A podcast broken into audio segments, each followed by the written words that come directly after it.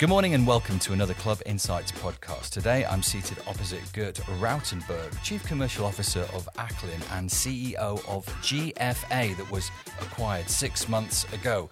Gert, a very big good morning to you. Good morning, Jim. Thank you for having me. Now, Gert, firstly, Luxembourg as a jurisdiction seems to be doing rather well recently breaking the 5 trillion mark in terms of assets under management. What is the secret to Luxembourg's success?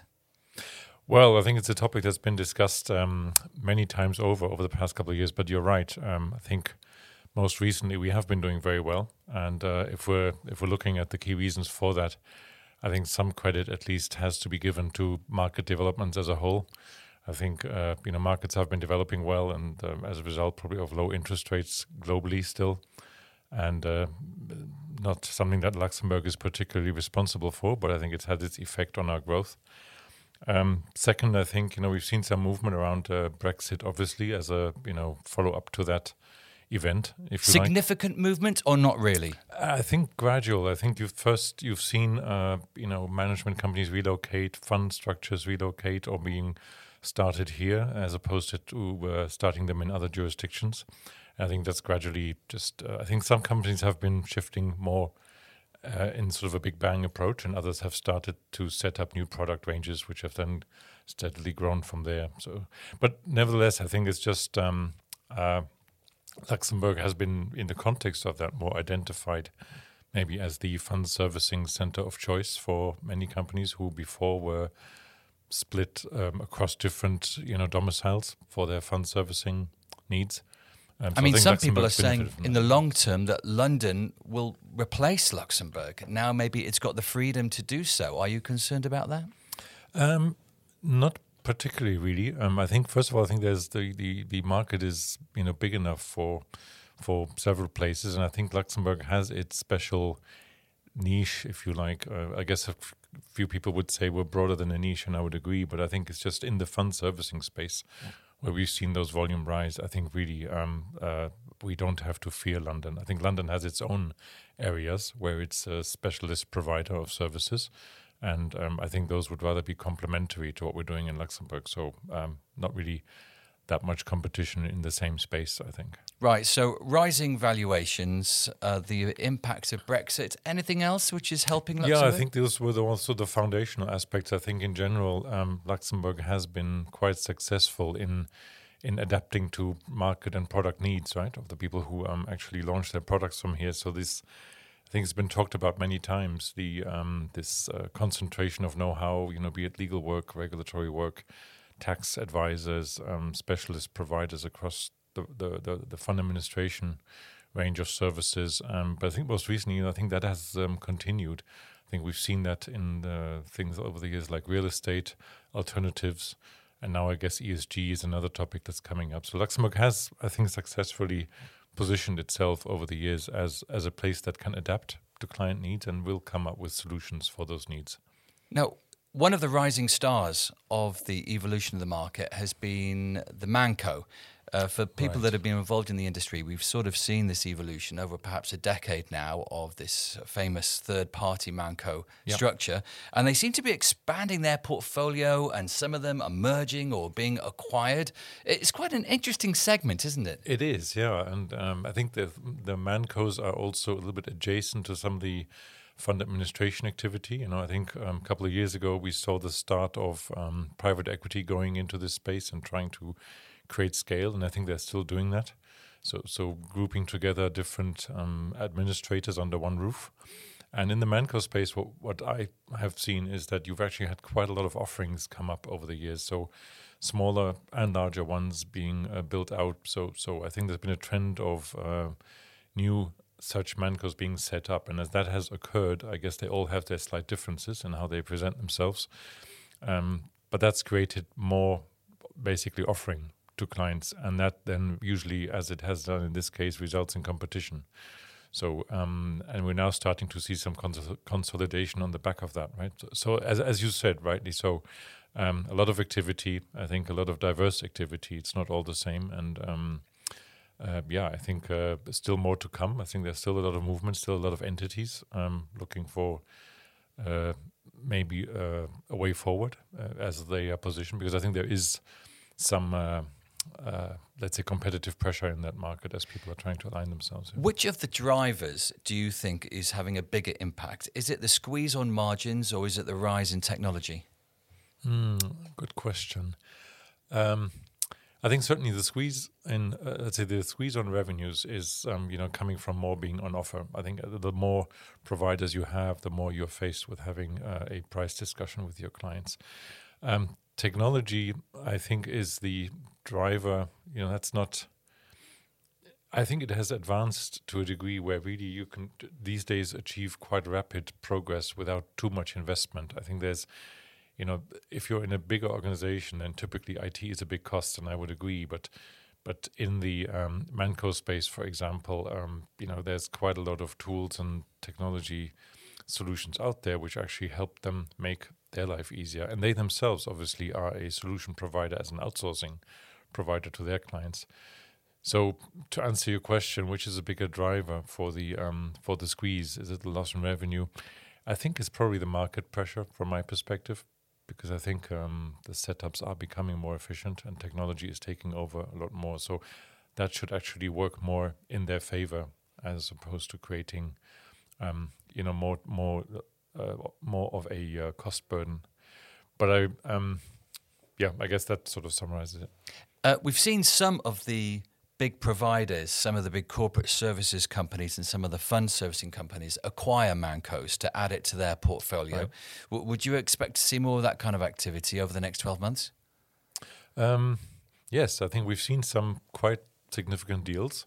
Um, I think that will continue. It'll be interesting to see how they, uh, let's say, how these uh, deals would differ from one another. Because I think every time we see that, we're sort of um, observing or we're able to uh, to learn more about what the strategy is behind that that uh, uh, you know initiative or let's say behind that deal. And I guess from my perspective, the the two principal areas or the pr- two rationales that I would see is one is to drive scale, and the other one would be to drive uh, capability probably in most deals we're going to be told that it's both. Uh, but I guess depending on on uh, who's presenting it, uh, it should probably be quite obvious whether you are really trying to build up a bigger platform or, or whether it's really focused on extending your um, capability in order to grow your you know client base because you're now a more widespread provider. I mean, many of these firms are private equity owned. Correct. Yeah. Uh, I've heard some private equity names uh, which I didn't even know before are now yeah. very active in this market. What is it about this market that PE loves? I think it's a fairly stable business. You know, I think it's a business that, uh, uh, to the extent that these businesses were owned by other financial organizations over the last couple of years, they have been regarded as um, also opportunities to uh, divest because they are seen as attractive as they are looking to correct maybe some of the developments in in house. So they've maybe divested from these areas, and I guess private equity has seen this as an opportunity to consolidate various players, right? So they see quite a lot of um, of uh, let's say service providers. Um, the services are uh, individually sometimes quite complex, but they are repeatable. They're, they're, you know, you have quite a lot of clients for a certain type of service in these houses, and then I guess there is um, a a rationale uh, which says uh, by combining them, you're able to um, save on the cost side while expanding your portfolio of um, clients. I guess that's what attracts them. And then I guess also we do have this now at a at a European level. So you have providers present in various European countries and in some cases also internationally. So I think it's also about um, bringing together different players potentially in different jurisdictions and trying to build an international group that previously was maybe more regional or even national. However, in a COVID world where we still have only got 20% of business travel, right. optimistically speaking, um, uh, do you think we might be at a situation where Mancos will be asked by asset managers to also engage in more actively in the sales and distribution part of the funds? Hmm. Well, I think that's a two-edged sword. I think is the expression, right? The um, because on one hand, um, every man, uh, sorry, every asset manager uh, will obviously have the ambition to grow their assets, and um, if they have partners that can help them do that, then it's perfectly normal for them to for to ask to be supported. Um, for the Manco itself, um, it's obviously uh, a question of uh, are they able to do that without compromising or without engaging in a conflict of interest, right? Because they would typically have more than one asset manager as a client. And uh, you're right. I mean, some asset managers might expect, but but then there might be others who would have the contrary view, saying we absolutely don't want you to do that because that would mean that you would be promoting someone else's products as opposed to our own. So I guess it depends on how you view the world. Um, I personally am uh, quite a strong advocate for, um, you know, keeping things straight, as they say. And I think if you are a Mancon, if you've got multiple asset manager clients, then active distribution is uh, is complicated, I'd say. And where I do see an opportunity is, uh, you know, distribution support. And this is a term that has um, is sometimes being confused, I think, with distribution. So I think in the area of distribution support services, there's a whole array of things that a Manco can do uh, in order to support their clients. I'll also say though that um, you know Mancos have historically been focused very much on portfolio management, right? Risk management, helping their clients uh, do the administrative tasks, watching over portfolios, watching over service providers, and um, you know, with hopefully without stepping on too many toes here, the um, the uh, you know no the world of distribution hasn't exactly been one of their specialty areas in the past. So I think there's room for, for opportunity there. And this there, is one business you know quite well. Correct. Yeah. I would uh, I would agree with that. Yeah. So so this is what we're actually actively um, uh, you know not not pursuing, but this is where we are very strongly positioning ourselves as a uh, you know service provider for funds and in some cases also in partnership, yeah? very much in partnership with those um, mancos who, um, and that works very well for us at Acolin. So we, uh, you know, on, on, one hand we have direct clients, asset managers who work directly with us, but um, uh, the, this arrangement of partnerships with third-party mancos is actually one that works very well because we both always know, you know, who does what and um, and what's our area of specialty, and that way the client's happy in the end. Can I ask you a question about data? Sure. So we live in a world where there is increasing data requirements by almost everybody, but especially as asset managers have to be more clear about the ESG status of their products. Right. Um, what do you see as the, the challenges, for example, for a fund administrator to provide enough transparency of data for their asset manager clients? Well, again, I think ESG, as you mentioned, is a hot topic at the moment, and uh, as it's relatively new, at least, uh, you know, we're struggling uh, to uh, to get our hands on the right data. So I think quality and availability, I guess, would be the two things that come to my mind as being the biggest challenges. And we've seen that before, right? We've seen um, in the alternative space where sometimes you know price sources weren't as readily available. Um, administrators have had to find ways which were um, acceptable to regulators as well. Yeah? So, how do we price a non-quoted security or another, investment um, in the in the appropriate way? And here now we are in the ESG space, where again we have the challenge that we have an investment, and how do we we really rate it? How do we properly classify it? And uh, so, I guess the biggest challenge for administrators would be around um, um access to that data and the quality of it. Yeah. Who's going to incur the cost of paying to collect this data, though? Well, I think if you, I mean, I would personally think that you would have to absorb the cost as an administrator if that's what you're going to be selling as a service, right? Um, um, and I would rather see that as an opportunity because if you really want to go into this business, then I guess it's a, it's a cost that you have to incur inevitably, uh, but at the same time, that will be your investment into future service capability. So, so as you do that, I think uh, the um, that will be your foundation to then offer a hopefully you know good service to your clients in that space. If we were having this conversation in five years' time, do you think we'll, we will still be talking about ESG? Well, I would hope that it progresses um, far enough that maybe we won't. Um, that'll become more um, part of normal life, right? That that it'll be integrated more into a standard uh, set of criteria, if you like, for investment. And I think we're starting to see some of that. I think that over the next five years, um, I hope that um, you know, um, let's say performance events uh, will not uh, bring down what I think is a very positive development overall. But we all know that when um, performance is not maybe quite as good as it has been over the last couple of years, and sometimes pressures set in that um, you know strike away or move to the side certain good things that uh, that would then be considered as some sort of luxury in the um, in the investment process. Whereas I think we have broad agreement now that it should not and is not a luxury, but it's something that needs to be embedded uh, in the whole investment approach. And you know we're working with the vast majority of our clients have this on their agenda uh, we're working with them, whether it's uh, you know due diligence on investments, uh, managing data, as you say, is key.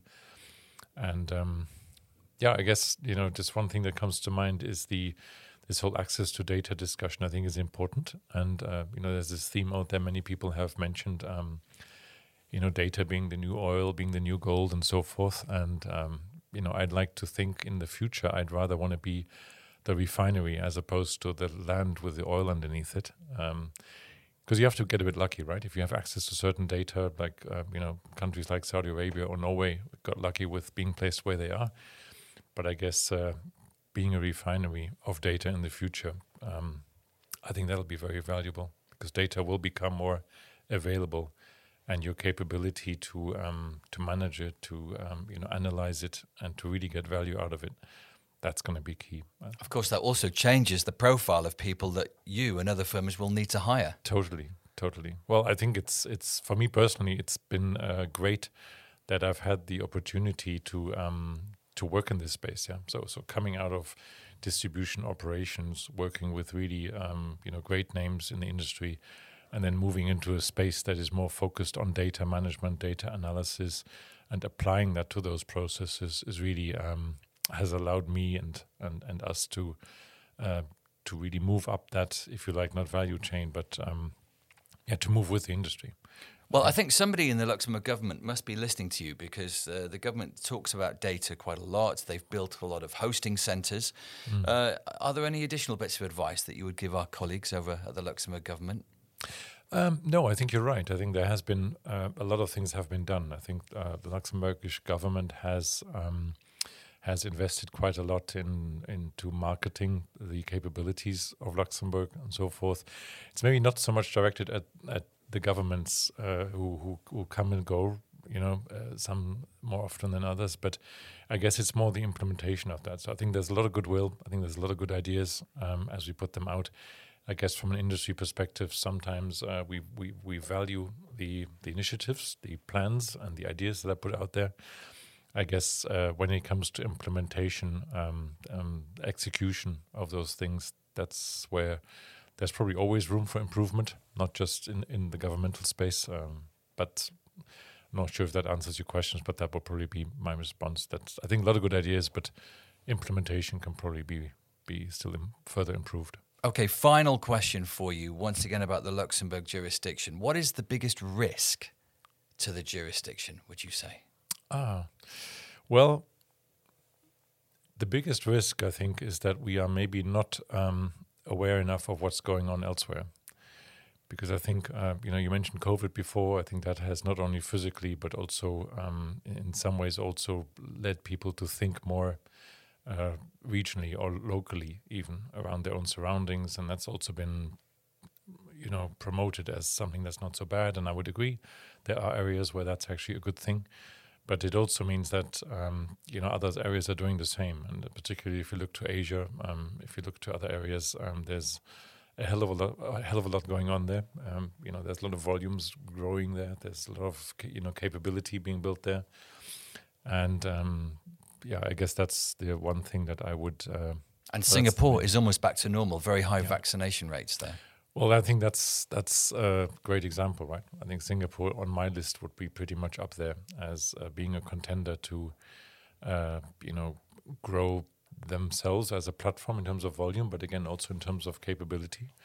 And as we know in this digital world, you know, things move a lot faster than they used to uh, ten or twenty years ago. So for someone to relocate, for products uh, or services to relocate, uh, that's much easier done today than it was uh, ten years ago. And that was Gert Rautenberg, who is the Chief Commercial Officer of Acolin and the CEO of GFA that was acquired six months ago. Gert, thank you. Thank you very much, Jim. It was a pleasure. Thank you for joining us at today's Club Insights podcast. If you liked this, you can tune into future podcasts wherever you find them at Spotify, Apple Music, or also at paperjam.lu. And if you'd like to join the Paperjam and Delano Business Club, simply send an email to club at paperjam.lu.